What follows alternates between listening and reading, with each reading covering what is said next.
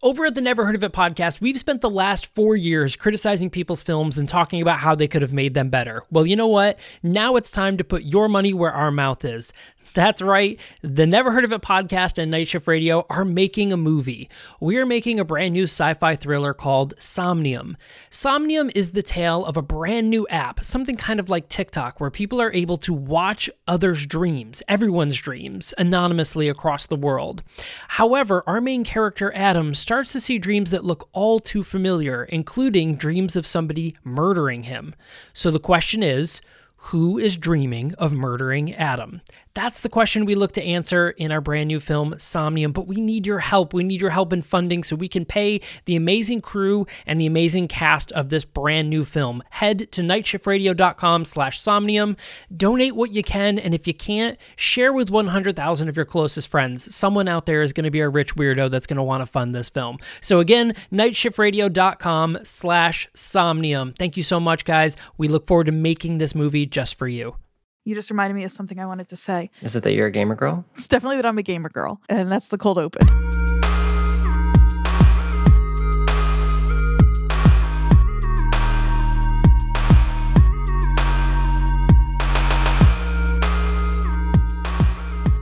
Hello and welcome to Shift Alt Q, your LGBTQ plus centered source for creative, fun, and thoughtful discussions and news at the intersection of gaming, diversity, and community.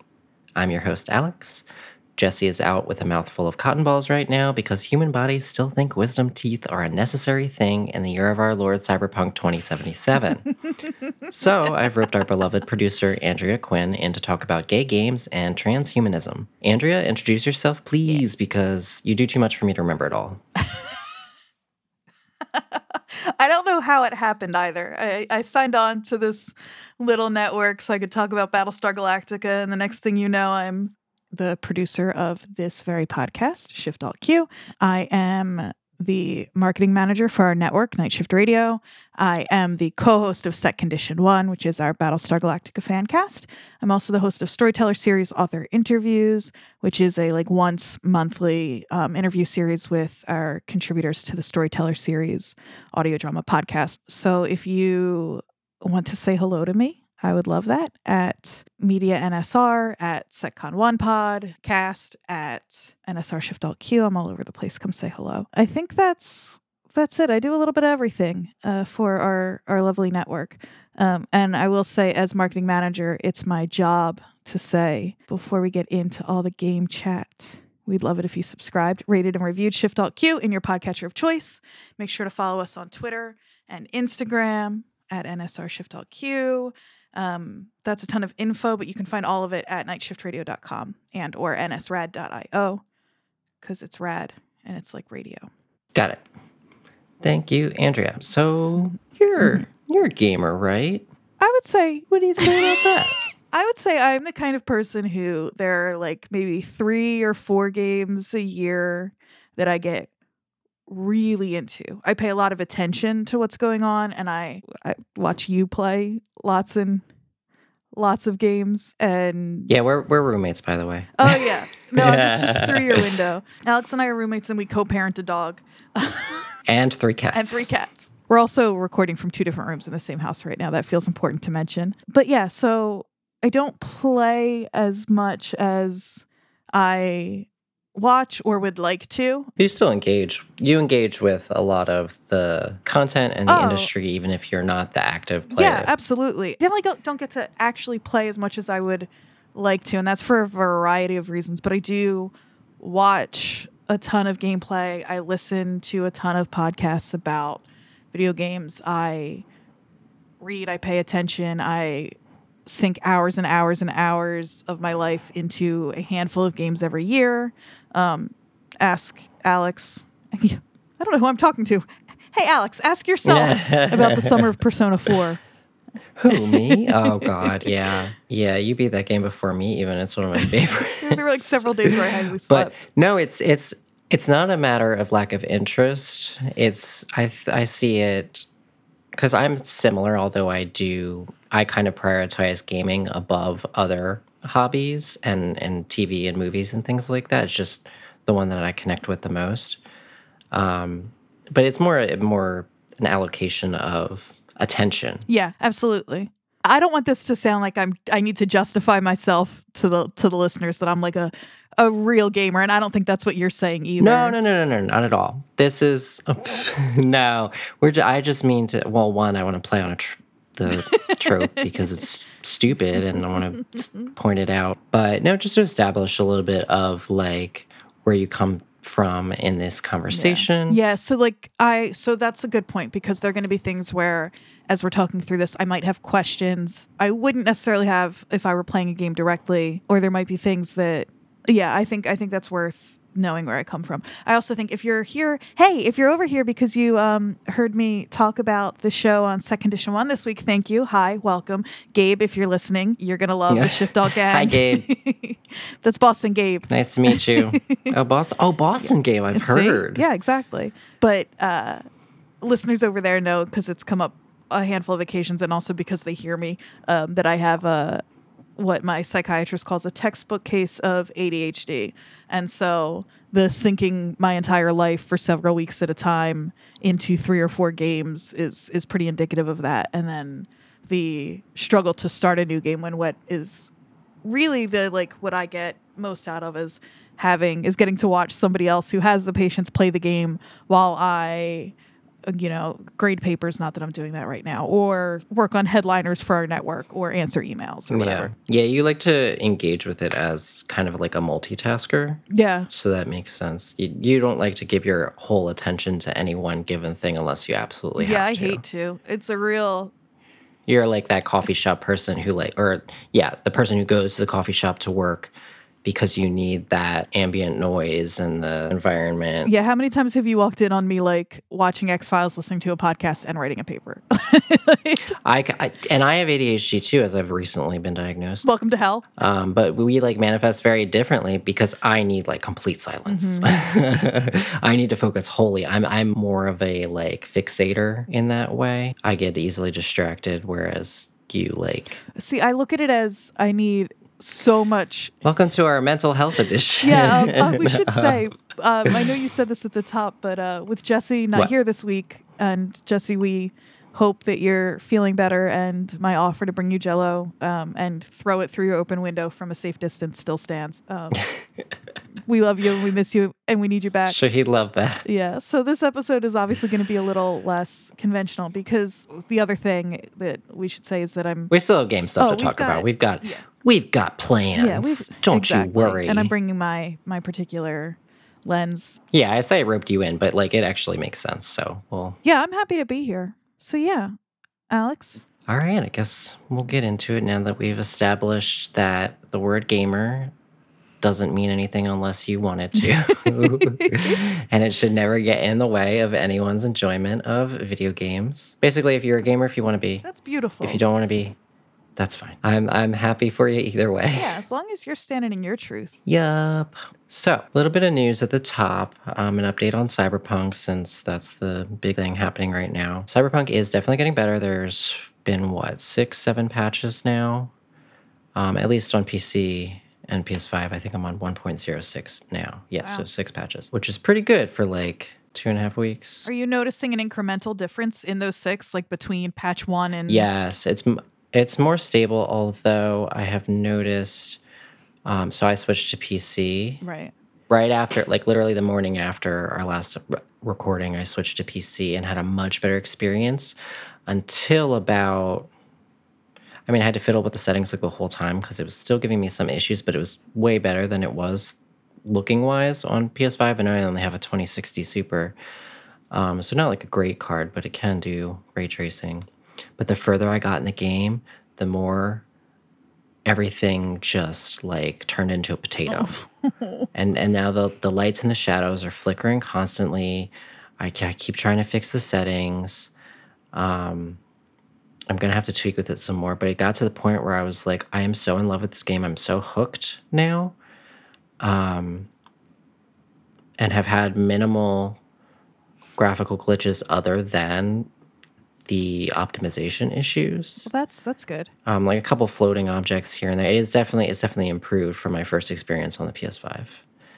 Um, I haven't had a single crash Oh, on PC, that's I, I don't think I realized that. That's and great. I've played now almost about 30 hours, I would say. But I'm I I hit the brakes because I was like, oh my god, it's it's a potato now, and I was like, I, I don't know if it was save bloat or or what, but it really got worse, and I like kept messing with the settings, reverting it back to how it used to be, then taking certain things down, and then I was like, okay, is that making it look worse? So it just like I was getting about 30 frames a second pretty consistently fine before.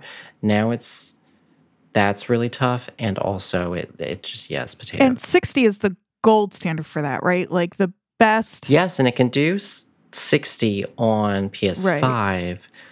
Though without ray tracing and it looks worse than your you yeah. know, your than it did on my PC when it was running right. fine. But now you're at half that, um, and then um, is that pretty standard for, like, if you were getting 30 consistently without all the other issues? Do you think 30 is playable? Um, it's not ideal, especially for like the a quick action. Right, right. That's a good point. Kind of gameplay uh, loop that this game has. Um, but it was totally playable for me in that for that time. Um, you do notice a bit of a difference, but I'm used I'm used to playing a lot of games in 30 because I'm a console mm-hmm. um, dweeb. so I'm going to save a lot of my thoughts, other than the kind of high level stuff we're going to be talking about, um, and examples that speak to that with the transhumanism uh, conversation. But yeah, I'll save the rest of my thoughts for when Jesse's yeah, back. we don't want him to miss out on that. Right, but I I do think I am go as much as I am really enjoying this game more than I, you know, it, it, this was one of my, no, this was my most anticipated game of the year. Probably even beating out Animal Crossing because mm. I guess it came out early enough that it wasn't. Well, and you also anyway, kind of had an idea of what to, like, expect yeah. with Animal Crossing, less so with this one. That's to say, I'm really enjoying this, and I think I will be waiting for the January and February patches and then diving back in in earnest. Um, probably on PS5 because at this point the PS5 looks better than what I'm oh, wow able yeah. to get on my on my poor PC. So I think I'll be waiting for the January and February patches, which are supposed to be very substantial, a lot of optimization, a lot of bug fixes, um, content fixes, things like that. So, but um, another thing about cyberpunk, including the game, but also the genre in general, uh, is transhumanism. That's a core tenet of what cyberpunk is about. This this transcending the corporal form, being uh, merged with AI, or or in the case of Johnny Silverhand, being a construct on a computer chip, but that is like kind of like a soul, but also kind of like a program, mm-hmm. but not either exclusively. So, what can you tell us about transhumanism? Yeah, so I come from a background um, in in undergraduate and my graduate studies of uh, studying theory. I've taught some theory. My sort of first foray into critical theory was actually Donna Haraway's um, Cyborg Manifesto, which is really the I'm trying to think of a, a non gender sounding. I'm like the seed, the the grandfather, the grandmother, the grand the grandparent um, so so Haraway Cyborg Manifesto being the first sort of the germ, like yeah, no, that's got a bad still, that's got a bad connotation. I remember the first time I wrote a sentence in a paper where I was going to be introducing Haraway. I wrote seminal, and I was like, that's literally semen. Like you can't. Like Haraway couldn't be more interested Gross. in cutting down these like I yeah, um, and Haraway not being the only one obviously, but she's kind of the person. If you're giving somebody a primer on the on the subject matter, um, you're going to start with Haraway. Um, and her, she never actually uses the word post or transhuman, uh, but she, her cyborg manifesto, which I think is very directly in conversation, or I should say Cyberpunk 2077, is very directly in conversation with um, Cyborg Manifesto, even if they're not always in agreement. Um, so, do you want a little. Can you tell our listeners and also me what the difference is between posthumanism and transhumanism. That's a very good question. Hey, listeners, just um, a little post production note. I'm jumping in here because I don't think I did um, a great job setting up this conversation and answering Alex's question um, for the conversation that follows. Um, and because obviously we're not a scripted show, I didn't know where the conversation was going to go. Um, but now that I have um, had a chance to listen to it, I'm just going to start um, at the beginning here and talk for just a couple of minutes um, to answer Alex's question a little more directly. And so that's what you're going to hear now. And then we'll jump right back into the regular conversation. Thank you. Yeah, so um, the first thing to keep in mind is that there really isn't one cohesive definition or, or application of either term. Uh, so, uh, whether you're coming at this from a philosophical standpoint or a technological standpoint, a scientific standpoint, um, I'm coming at it from a background in literary and critical theory. So, I'm not providing an exhaustive or, or even comprehensive study here. Uh, first of all, we don't have the time, not have the training to do that. So, I think what I'm going to do is give you a foundational kind of assumptions where most of these disciplines begin their studies, and then we can kind of freestyle our own thing after that. So I want to talk posthumanism broadly, and then transhumanism specifically. Um, and I think we'll talk a little bit about the idea of the cyborg as it is applied to both. Okay, so no matter where you're coming from, the important thing is that posthumanism is chiefly concerned with breaking away um, from the like modern Western thinking of what it means to be human, to be like a human subject in the world, so when we say post-human, we don't mean after humans, right? This isn't like um, post-apocalyptic, no more humanity. It means like after humanism. Humanism being very specifically the school of philosophy that said humans are at the center of the world, that we're therefore separate from the rest of the world, that we are these rational subjects with interiority, and that we can understand and order the world around us. Um, and I'm giving very simplified definitions of these terms because I don't think it's really necessary for our conversation to get kind of really in the weeds with this stuff. Um, but yeah, so so posthumanism then is interested in decentering or troubling our like pretty often taken as fact understanding of the human as the center and is separate from and therefore better than animal and machine specifically. Those categories animal and machine will be useful in just a moment. And there's a lot to be said there like like a lot a lot uh, but i don't want to get us too like i said in the weeds so we're just going to hang on to that. When we think of posthumanism, we're thinking of decentering, troubling, upsetting, um, the kind of hierarchy that exists between, across, and among humans, animals, and machines. Very important to remember that that hierarchy is created by humans. If that makes sense. I'm only going to talk for like another minute. I know this is a lot of me talking, but and not about cyberpunk, but we're going to get there.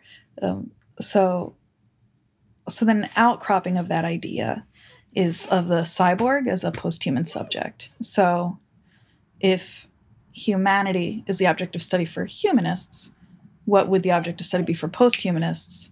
And some have said, uh, well, that's the cyborg, right? That's where my girl Donna Haraway comes in. Um, and she says, Pacey. And she says, Pacey. And she says cyborgs are like the perfect metaphor for that decentering and destabilizing because uh, she says it makes clear what she calls the leaky boundaries between human, animal, and machine. Okay, so then on the other hand, we have, I shouldn't say on the other hand, because they're not at odds necessarily, um, but transhumanism uh, doesn't really call for the end of the human subject in the same way um, as the center of things. Uh, rather, transhumanism is all about making humans like better, faster, stronger, smarter, and specifically through the addition of technology which I, I'd argue it still kind of puts the human subject at the center of the world. It just uh, like extends or expands our definition of what a human is. And I think that's where Johnny Silverhand, for example, will will come into play. Is is Johnny a human? Is um, somebody who exists only as their consciousness, right, uploaded um, to or downloaded, whatever. I don't know. Still human. And so that was a lot of information very quickly, and there's a lot more we could get into. I think for our purposes today, like those, those are the building blocks you need.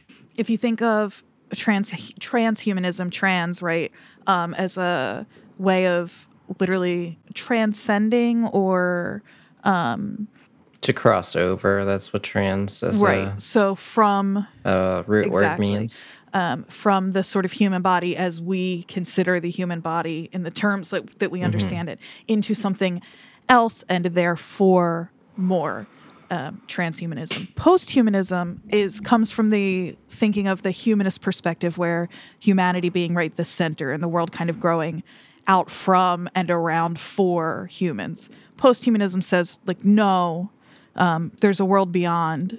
There's a there's a world we can envision where humanity, where humans aren't the the center and the creators of it. Haraway to start, and again, she doesn't speak for all post-humanist and or transhumanist thought, but Haraway is chiefly concerned with decentering the human experience and thinking of post-humanism and post-humanism that way versus transhumanism. Um, I think of transhumanism as more of adding to, right, um, additions to the human body, whereas Evolving. yeah, whereas yeah, way. and I, I think of and again, this isn't necessarily the only way to read these things, right? But I think of um, Mm-hmm. transhumanism still being concerned with the human body, whereas post-humanism is much more concerned about the world in absence of, or or not necessarily in absence of, but um, with a leveled hierarchy with humanity. So we think of humanity again, center of the world, top of the food chain. What if we didn't? And so if you think about it, posthumanism is more environmental, transhumanism is more about the body. That's the kind of Yeah. and again, that's not the gotcha. only way. And I'm no expert. I have a master's degree in English from a state college. Um, I so, but A Big Ten, though. um, I'm not downplaying my which is Big Ten's all about Sports, yeah. Anyway, though, um, but uh, I also played on the football team, so I know a thing or two about that. oh, yeah. Well, you that's how you got your full ride. Hell yeah. Could you imagine? Um, that's a movie, me somehow faking my way into Yeah. to, to, to get your queer theory degree degree. at Rutgers University. Um, Redacted. Redacted University. Redact it right to hell. Um, I'm cutting that. so what I'll say is that that what I think is so interesting about cyberpunk, um, and you'll be able to speak more to the game than to the this theory part that I'm going to kind of tee up and then toss to you, is this idea of like decentering the human experience, right?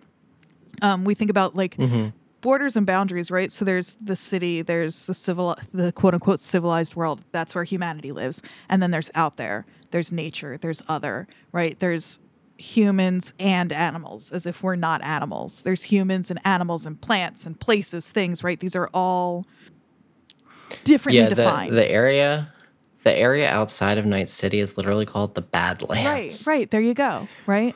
There's your connotation. Well, and bad for for whom, right? Um, and the thing that Haraway and I keep using her as a shorthand because I'm in love with her. Um, but uh, the thing that this conversation is really interested in is what happens when so self, currently me, human in the civilized world, other, everything else, and it sounds like Badlands equal other, right? yes. And then where posthumanism and transhumanism might diverge from the game is being very interested in the language we use to draw those to either draw those boundaries, reinforce those boundaries, um, or to work to dismantle them, to subvert them.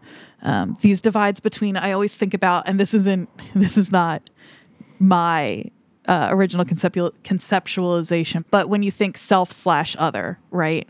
Animal slash machine, organic slash inorganic. What's in that slash, right? What's in that um, divide? What's in that sort of rupture? And that's where post-humanism and transhumanism Exist. will will really want to kind of like try to live.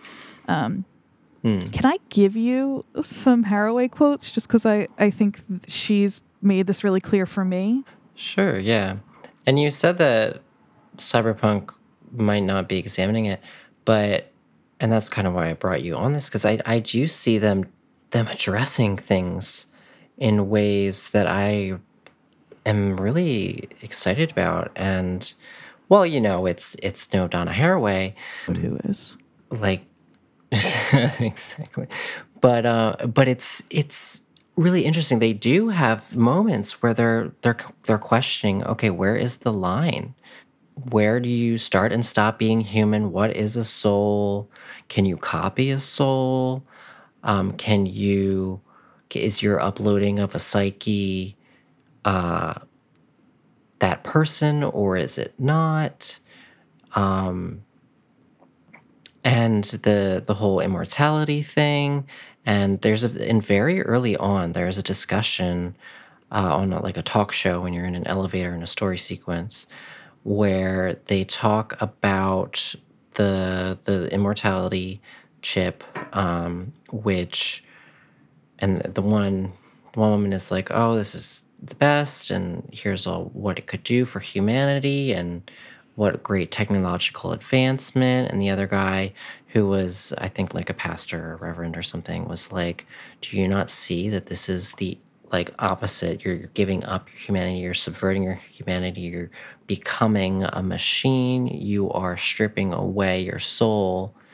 into ones and zeros and how is that human like he says it in more of a like i, I don't know. Preachy. Hmm. But that's that's the devil kind of way. but like the question he brings up is the the the conversation they have is interesting as um, jerry springer esque as it is framed which is kind of funny. But they have a lot a lot of conversations like that whether it's in this this moment on the the talk show. They have various news segments and stuff too that you can watch on the TV or in the in the elevators or where billboards and stuff but also with characters um, either through the story or through side stuff. And I will say that the story is not at all contained within the main missions. It exists pretty much everywhere you go. It's all tied. It's all tied to and you never know what you're gonna come across even that and so i'm going to start doing the thing where uh, this is not a game i've played i've watched this is a game i've thought about playing though so i haven't watched as much as i might otherwise. Hmm Yeah, I've tried to be relatively spoiler free for yeah you. so um so i'm just kind of speculating but it's interesting to think about. Another thing um and this is this is a pretty distinctly queer theory uh, approach to narrative is we think of a story right a b c beginning middle end and obviously gaming especially in these more open world games um, disrupt that to begin with because it that Mm-hmm. Yeah. story Player agency. yeah, absolutely. And you kind of shape your story, and my story is going to be different from yours. But there's still a way for most open world games typically to move through those games in a fairly linear fashion and get right. And most of the like flavor comes from side quests and that kind of thing. But you theoretically could skip and still get most of the story. But that's not so much the case for Cyberpunk, right? Correct. You can technically mainline it and get an ending. Will it be what will it be comprehensive of what the story of cyberpunk actually is never mind the world and and all the characters and stuff you can do no you will not have had a comprehensive experience of the story by mainlining Right. it because so much of it yeah and, and not in a way where it's it's watered down like so, some of the and it- it's very traditional to think about it as side content they don't right. really delineate i think that might be what it's called in the your journal section but it does not feel like a watered down i mean sure there's there's gigs and you do some mer- mercenary stuff for money but a lot of it is like I came upon a guy who was preaching about the dangers of cyberware and um, how it's taking away our humanity and and they're they're they have chips in it and they're watching you and this that and the other thing. And one, my response was like okay what do I do? Like take my Delete my Facebook? optics. Yeah what if I what do I do? Delete my nervous system? That is all all wires now Right. Right. and he yeah so and so we kind of went back and forth and he is a, re- a regular like character you can come back to Cool. and wherever you like further on in the story he'll have a new thing to bring up about that conversation and you kind of go back and forth So you're you're having you- these conversations yeah and you can depending on how you answer you may or may not develop a relationship with characters all over that you might have thought were just like oh this is just kind of a, a fixture npc and um but yeah those conversations this is a the long tirade to say. Those conversations are happening kind of directly in the game and there was even a ripper doc which is basically the surgeon who does the cyberware who I he I came in and and he was like a, a new one I hadn't seen him before. He was totally jacked, um, but no cyberware. And my character commented like, "Wow, not not a not even like a the special hands that they normally have to do their very precise work. And he said, no, even one replacing one finger takes away from the muscle structure that you need to have like your humanity to have a like clear head to be able to do the best possible thinking and job at this. So he was like a healthy human organic body is the key to success in life. so I, the first thing I should say is that I have been waiting to be just fully uploaded to the cloud. So I'm coming in Yeah, with a kind well, of that- bias to mhm. begin with. Um, yeah. But anyway, I just went that was like multiple examples Yeah. here and there of this conversation happening. Yeah. Well, that one's really fascinating because unsought out right, even. because like, does that guy have any feelings? Did he have braces? Like, he did I'll, I don't or his ears pierced? um, and I think what there's so many things that you're that you're bringing up that I'm I'm thinking through and I'm feeling like I'll have more to say. Um, not on this podcast, but just out loud, I guess to you in the kitchen um, about about all of this. We'll, so we'll have that podcast soon, There you go. probably. just us talking about the neighbors. Um, well, so if you think about the whole point of, and so these are to some extent cyborgs, right? Half, I'm saying half human, half machine, but part human, part machine. To what degree, right? That's a pretty Yeah, and varying a, a pretty wide variation of degrees too. Mm-hmm. Well, and then that's what's very interesting too, is because if we're thinking binary human machine, right? That's on the one side is human, on the one side is organic, on the other side is machine, on the other side is synthetic. But when I say side, that implies two halves, right? That's a binary. Um, and in what way is this game breaking breaking those binaries down? It sounds like it's trying at least, right?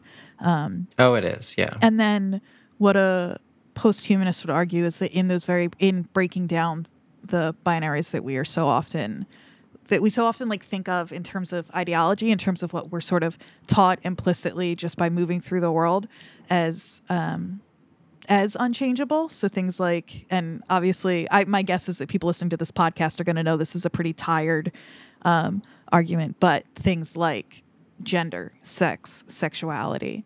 Um, you know, we still have a long way to go, but we've also come from a place where it, for a lot of people, um,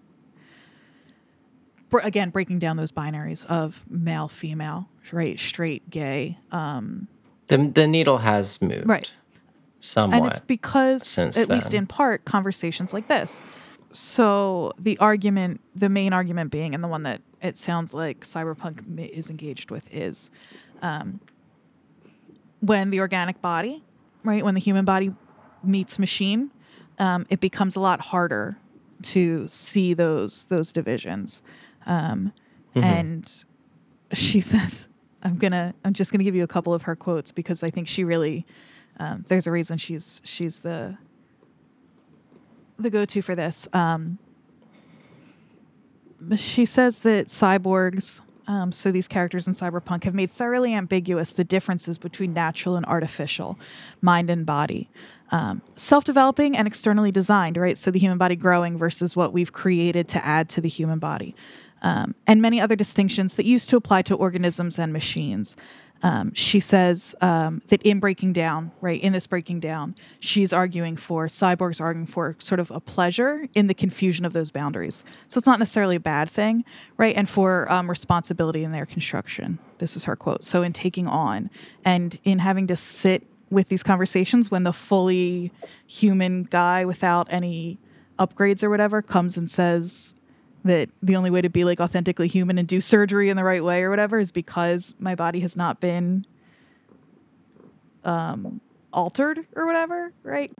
And so these disruptions, these gray areas, um, open up other conversations, right? To disrupt other kinds of kinds of binaries. Um, like gender. like gender for example and she she herself says something like um oh god she's so good she says cyborgs one of the lines cyborgs have no truck with bisexuality and she says something else about gender no truck. yeah like they don't give a shit like they don't have an issue with or they aren't they they don't like it. They're not They're just like not. It's like it's it beyond. or Like, what are you even talking about bisexuality? Because that still implies a binary. Hmm. And Although I, we do want to point out that the bisec- the binary and bisexual is liking someone who's the same sex as you, and then someone who is a different or another, sex or another, has the word- either in particular, yeah. right? Or, but it's still yeah. that's self and other. That's same and other. It's yes, still that's a true. That binary. is as ex- as It's a more ex- inclusive as either end of that binary can be. It is still a binary. Yeah, absolutely. And I think we have to be very careful. And something that I think theory can get in the way of is the real world. Um, and so Yeah, that's true. I, I think it is important to call out that binary to say, you know, it's still a binary to say same and other, but to understand that it is a very different thing that that it is still an important distinction to make as a more inclusive um, definition than than the the misconstruing of bisexuality because bisexuality has been that that Right. uh that an inclusive binary i'll call it um of like and another kind whether that is restricted or not. Um it's not bi- bisexuality is not liking men and women. Um but that's been like that for a long time but She says. What were you saying? I found the quote that I was looking She- for oh. that plays right into this. Um, she says the cyborg is a creature in a. This is one of my favorite bits of writing in anything ever. She says the cyborg is a creature in a post-gender world. It has no truck with bisexuality, pre-Oedipal symbiosis, unalienated labor, or other seductions to organic wholeness through a final appropriation of all the powers of the parts in a higher unity. So she's like, if there's no binary, right? If we've transcended, if we're beyond the binary, um, and this is not a space that we in our world can pretend to be in. This is like a looking forward, right? This is like a aspirational kind Mm-hmm. Conceptual, of yeah. yeah. Um, we terms like bisexual, terms like post gender, like these are important right now for a lot of reasons in a way that.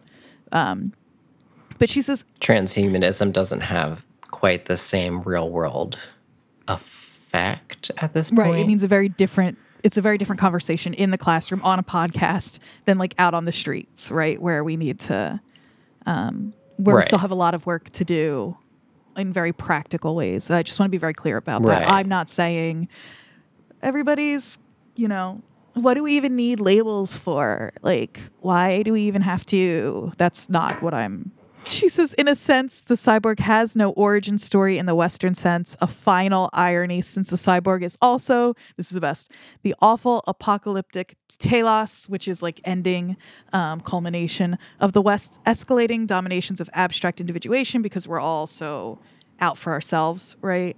Um, I'm I'm me me me individual center, and the rest of you are all this other thing.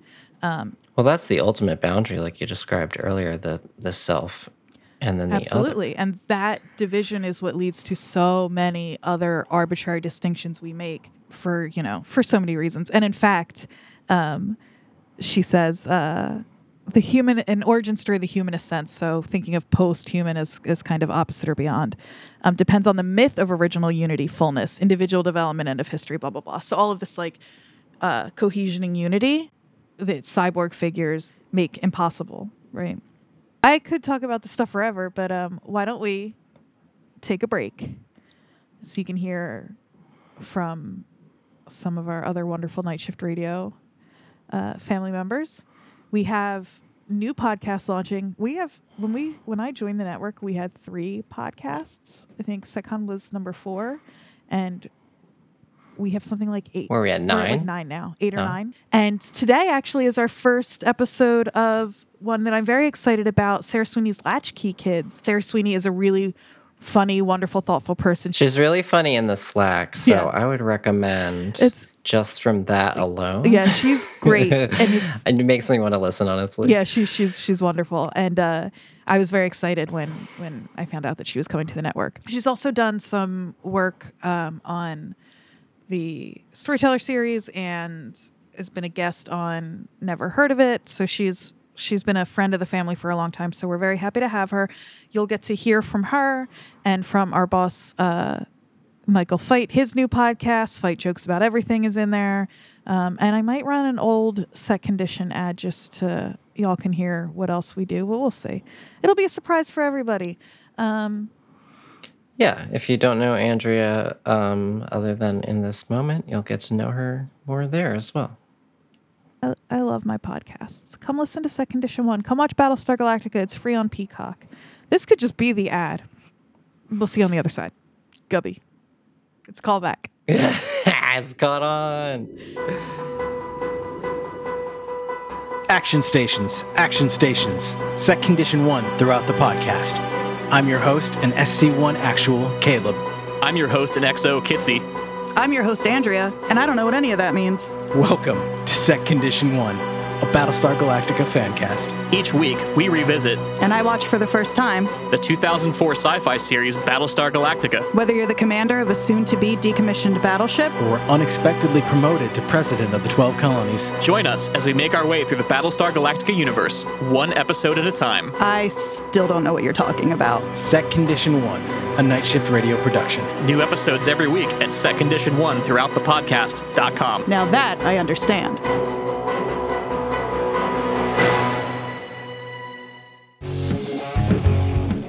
Fight, and I'm here with a brand new show called Fight Jokes About Everything. Every Monday, Wednesday, and Friday, we're going to bring up a brand new topic, something that's hot on the internet because because I live on the internet. And we're going to take those silly things and we're going to joke about them, and we're going to you know talk a little bit about the history of them and talk about why the internet is such a terrible but wonderful place. So please join me every Monday, Wednesday, and Friday for this brand new Night Shift Radio original. For more information, go to nightshiftradio.com and of course subscribe wherever you get podcasts. Hi, I'm Sarah Sweeney, host of the new podcast, Latchkey Kids. Right now, we're all at home left to our own devices without any adult supervision. Each weekish, I'll talk to my fellow Latchkey kids about what they're up to, how they're wasting time, and because I can, make them perform a dramatic reading of a TV show theme song. So join me wherever you get your podcasts. now that we're back from the break and you've heard some of our wonderful shows, let's all take a minute together. I mean this, let's all do it together, unless you're driving. Take out your phone, open your podcatcher of choice, do a little search, hit a little five star, any star review, whatever feels right. It should be five though for Shift Alt Q. Subscribe. Maybe pick one or two other podcasts, Set Condition One. That's a fun podcast. Hit hit a little subscribe on that one. A little Sarah Sweeney. Just just a little subby. Just a little just subscribe. Just a little sub on each one of those. Superpod Hero Cast. That's our guys with beers talking about movies with capes. Um, never heard of it. Lots of fun, weird movies. Just subscribe. Give them all a shot. Give them all a nice rating. I'm Alex. Is, Yeah, we would never tell. We would never tell you what to I- do. never. It's just like you know, if you feel like it, and you you you're bored, or like you just want you're looking at your phone, your your thumb like slipped and it searched, and it, it just went oh Subscribe. subscribe, and then you're like oh well, I guess I guess that's that, and I now I might might as well give it a shot. these are all at my that favorite point podcasts. I because yeah, we're like we're family now. We're we're family. That's what it's about, and and you not not even blood. We're chosen family. Yeah. And you can choose So like, let's- subscribe. let's uh yeah choose because again we're not telling you what to do. Just, just like it's all But, about like, you it's like player, whatever, player it's fine, agency fine. you know? just like whatever, if you you like just it, giving just, like, just, you know, just giving you the option that's and, you're I just mean, you know like, making it worthwhile. And, uh, And it, you- and you know what? That's what it's really about. It, because not all of the main story of night shift radio is contained within Shift Alt Q. Oh. it's really it really branches out and there's a lot of different cool characters and, and development and conversations and quandaries and concepts happening you know in all the different branches of night shift You know what? radio so if you want the full story you should really you know make the rounds check it all That's out That's like I know you're Take half time. joking, but it is kind of true that there are. i never joke You've never told a joke in your life. Um, it really is You like a. know me. It's a compounding experience. The more of our shows that you listen to, does the game seem to be valuing one worldview over another at this point? there's a lot of well with most games with with choice, player choice, and uh, dialogue options and stuff. There's like a few different kind of choices or tones or personalities your character can take on. Um, so you can be more corporate oriented. Um, you can be more individualistic. You can be a little bit more of a vigilante. What was what's cool about it though is that you kind of get all perspectives. At least if you you you play and you branch out and and you get really into um, the characters and things like that. Because there's certainly things where I that were optional, even in the story missions um, that I just opted to do because I was like, okay, well, I'm kind of role playing, mm-hmm. so this seems this seems like a thing I would do.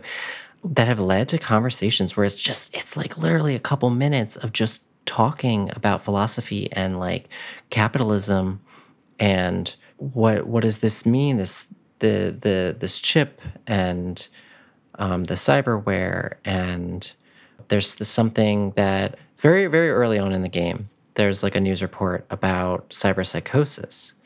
And so they're trying to figure out what's causing that. But essentially, the effect is that people with cyberware in them are having a, what they presume is a cyber cause, cyber cyberware caused psychosis where they're going on like killing sprees, they're totally losing their mind, it's like they're like not even a, a, person anymore. Yeah, well, and there there are might your character catches a, a computer virus in like the first hour. and has to have it wiped. Oh wow. Yeah. So it is that that that line um, because literally the options for cyberware like I my central nervous system can be cyberware. I can have multiple like brain implants or it's sorry, frontal cortex, I think is the. And as the game goes the, on, you have access to more and more implants. Can you slowly become more yes. machine than? Oh yes, you can replace your bones. You can, yeah, um, hands, arms, legs, skeleton overall, uh, central nervous system, frontal cortex, eyes.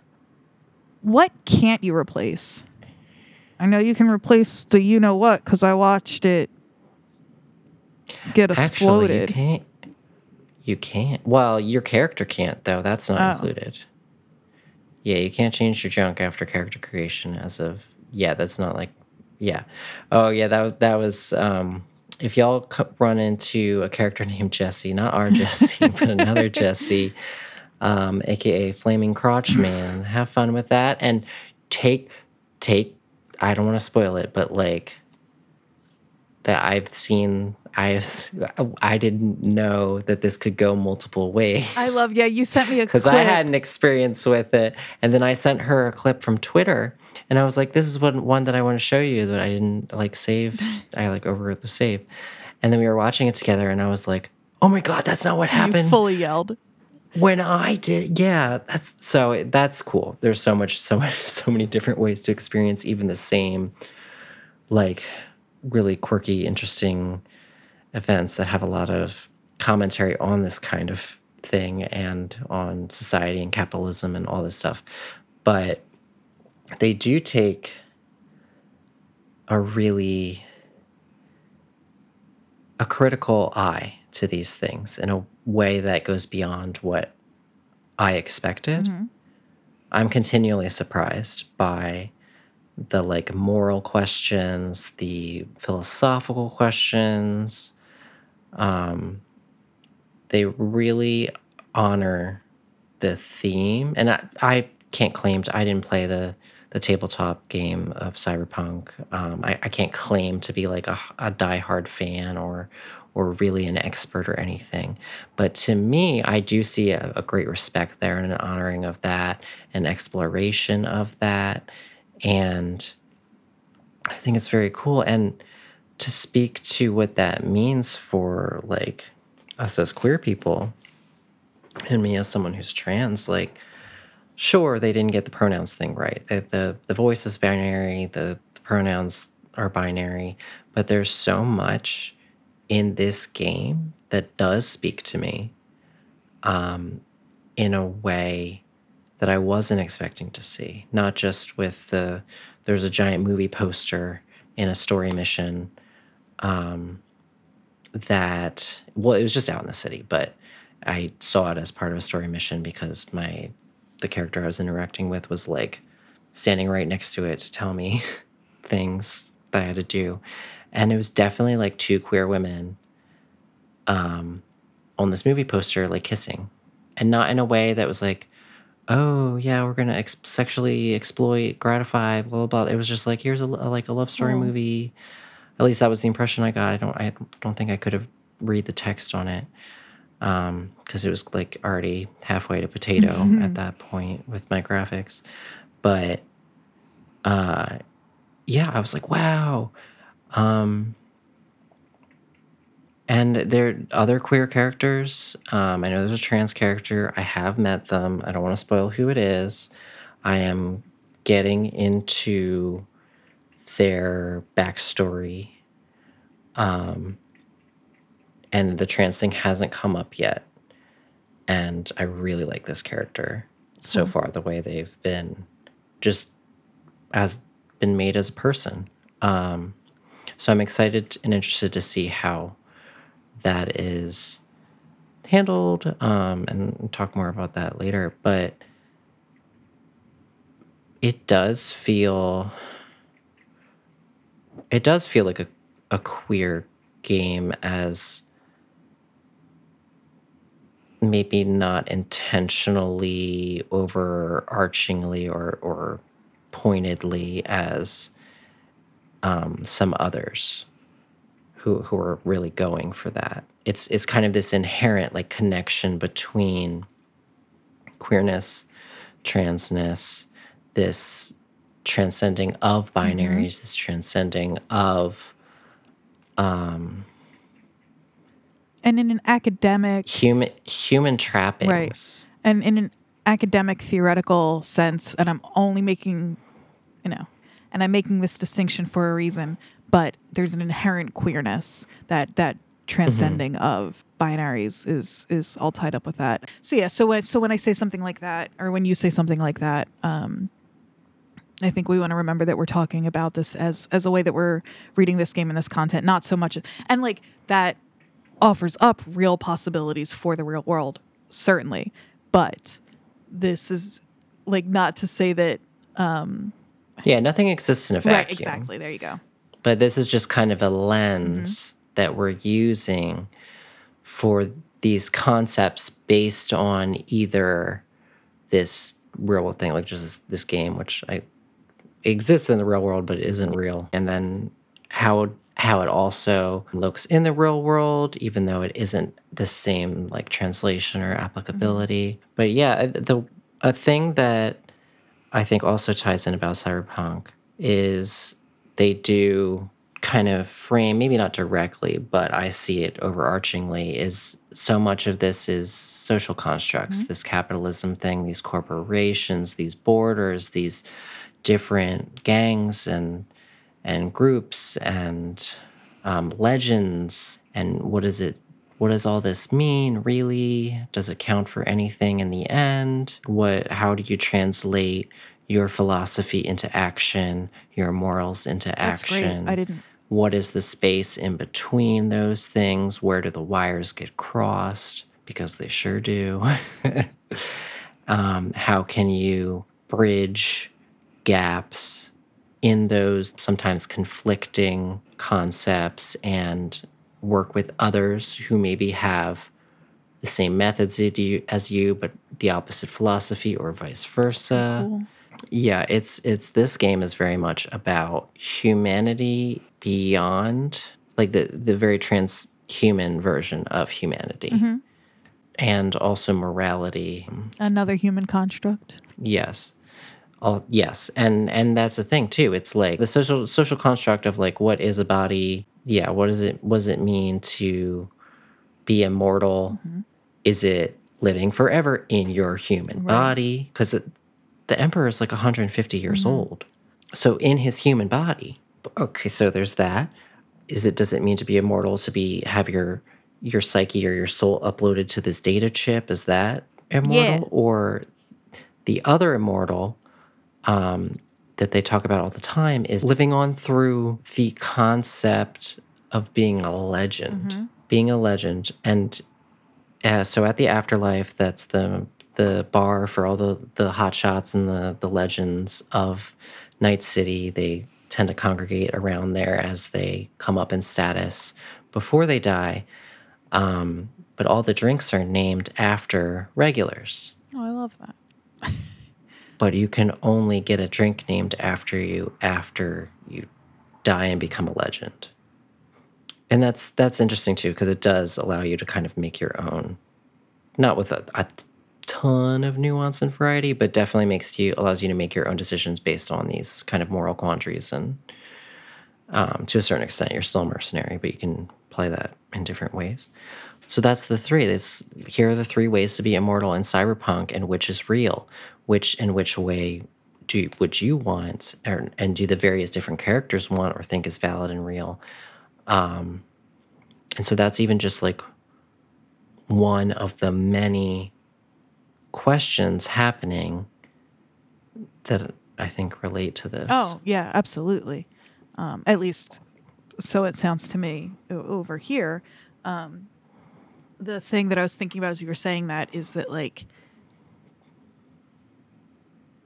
how different is it, right, to want to become a legend and live on that way versus a chip versus m- me still here in my meat suit? Like, Oh, there's also a guy who's very old and has his his the only part that's meat about him still is um his head. oh, that's a dream. The rest of him is uh all big like cyborg um How much does it cost? Like- is this an expensive? Oh yeah. It's interesting too. Um I don't know exactly how the euro dollars is the currency. I don't know what the translation is. I would like to look that look that up. But uh, I want to say to get my like legs replaced, I won't I won't spoil with what uh, you you get for this. Chicken legs.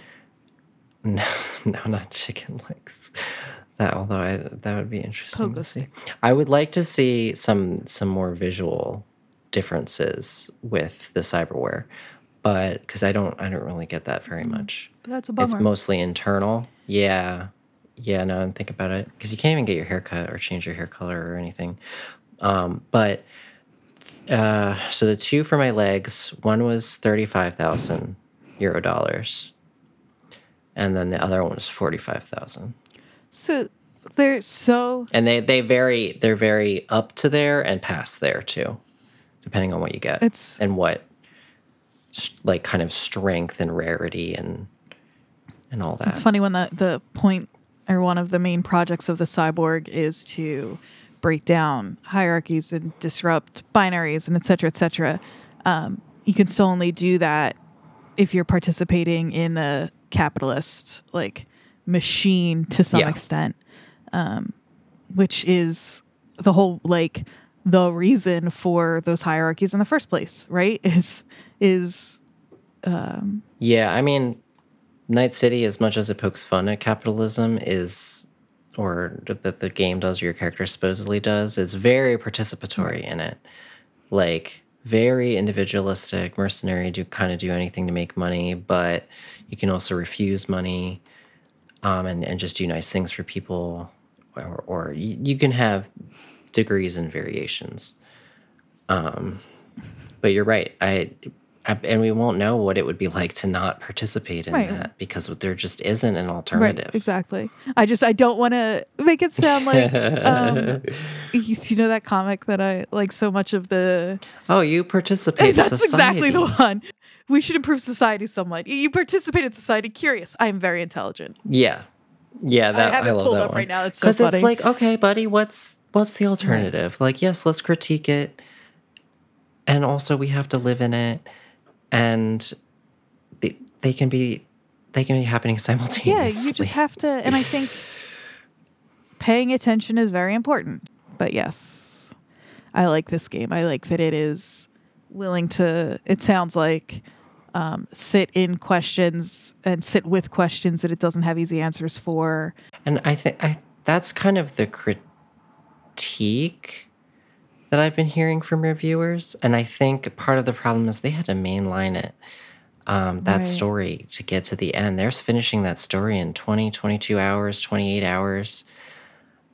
I'm 30 hours in, and I'm nowhere near the end of the story. At least the main missions, nowhere And how many hours are people were reviewers saying they uh The 20 is- is pretty 22 average? and 28 hours. Someone else played 30, someone else played Okay. 40. but still. Um, and I can't, I've read some of their reviews, so and I'm not going to speak for them, but the impression that I get, especially from, I don't remember who it was, but they said that it was very flat. It, it, it really didn't provide a strong, definitive opposition and critique of capitalism. It didn't kind of put its money where its mouth is. And for one, I would say you did not experience the full story in the game and all the intricacies therein because of the nature of the review po- process. So I, I'm not saying this person's like a bad Right, a bad reviewer. Yeah, it's it's it's unfortunate. However, I do think that that is misrepresentative of the game, Mm. and the point. And I love media where the point is what's in between, or or that there isn't an easy answer. Right. And I think that's the case here. And I'll have to see. People have been saying that the ending was again not definitive, not concrete, kind of a letdown, and things like that. I wonder if that's why. But like, I love the movie Lost in Translation. that's what it's. That's what it is. It's in the title. Like come on y'all. and people are I and I love Pride and Prejudice and my favorite review of that film is and I- I've read the book many times but I also love the 2005 Keira Knightley film. Um shut up. He really does, Uh, y'all. That's the thing. oh so much. Um but anyway the, my favorite review of that film that I, I saw going around from Amazon was just a bunch of people going to each other's houses. Nothing hap like basically nothing happens. I mean, And no, a lot happens. It's emotional. It is that's like British lit. it's a relationship. It's character Yeah, development. it's It's, all this stuff, and that's what this Yeah. game is. It's Pride and Prejudice. You heard it here, folks. Cyberpunk 2077 Pride and Prejudice. is Pride and Prejudice. That's what it's about. It's about the in between. It's about what we can't concretely say, do, or have control over in the world. I would bet that Cyberpunk ends with some really disappointing corporate or capitalist thing, or you die or something. Like I'm not. I just, I don't know. So please, I'm not spoiling you. I truly have no idea. Um, other than these impressions that I'm hearing from reviewers and and a few other players who have finished the main story. Again, not the story as intended for like the whole Right. game. As misleading as it was, there's kind of a reason why the developer was like, I'm 175 hours in, I haven't beaten it because there is that much to do and there is that much lore, story, character development, progression, all that stuff out there in the Right. game. It's not just like running around grinding like just for No, I've like been- stuff is happening in those hours. Yeah, even even the grind is interesting to me because the character and the situations are wacky, like F- Flaming Crotch Man. Like that was a, an interesting experience. To me, it's more than people are giving it credit Well, for And um, because of the, this these kinds of deeper conversations. right. And in terms of the ending of the game that neither of us have have seen or played, so don't really know the ending. I mean, you haven't played. right, right. so I can't say, but it seems like the kind of game where it would be disingenuous to tie it up neatly. Right, because that's what the whole crux of it is about in these mm-hmm. concepts. And like I understand narratively, or or from a player perspective, you may, maybe you do want you you play a game to feel empowered or having a riveting story and a Oh, payoff yeah, and there's all this be stuff. something there. And that doesn't mean and and different people have different tastes for that. But to me, like I can be satisfied by something that like this that that has these these in between concepts and, and conversations and is is kind of uh, nebulous in that way to not hand me an ending or an answer with a little bow wrapped on it or um, to, to really what it should do i think is ha- in some way and so that that conversation and those questions stay with Yes, you. yes. You're still asking them. They still speak to them. Yeah. And so like a tidy tie up or I just don't think it necessarily fits for you to blow up the the corporate thing and and now if there's a there's anarchy or there's there's collectivism suddenly or we we do you know there's there's a million ways that this could go. From what i see i don't think that it makes sense or that like for the world Right. or or what the world is about and and the questions that um like it speaks to as i've said. Yeah, I'll be really interested to see um, how your opinion, your feelings about this game, and to listen to you and Jesse talk about it as you as you both work your way through it. We'll obviously Yeah. revisit it. and maybe it is a terrible ending i don't know Right. i just don't i don't think that that's what makes a bad ending Right. you know i think that that could work very well for what it is Upload me to the cloud. and not just in like a, her voice she like her whole brain she wants to be on that ship I would, I like. it's been saying for years it's not too even. It's there's no. did you say hold on did you say it before may 2012 did you predate cyberpunk I don't. although i'm sure the relic exists in the table Well, I've known you since September 2012, and I was definitely saying it before that. You've never not heard me. oh okay well cyberpunk probably still predated you anyway, Anyway, um we've had a lot of fun here today. That'll do it. That'll do it for us, y'all. So we're we're happy happy to have had this time together, and we love you, and we're we're happy we're happy to have be be bringing in the end of this year together. This is something that we've been wanting to to do for a very long time, and I'm just really really glad we we were able to finally make it happen in some some way, shape, or form, and and. You guys are gathering and start to build You're up just, this. Yep, just gonna keep rolling. You'll be back in the new year with Jesse. He'll be Oh, yeah. several teeth lighter, and so that can only help. and I'll be there watching as I do every week. Yeah, yeah, we love you. We'll see. We'll we'll we'll catch you on the the other side of. You know what? We won't catch you on the other side because that's a binary. We're we're gonna like. We'll see you where we see you. Yeah. Bye. Bye bye. Bye.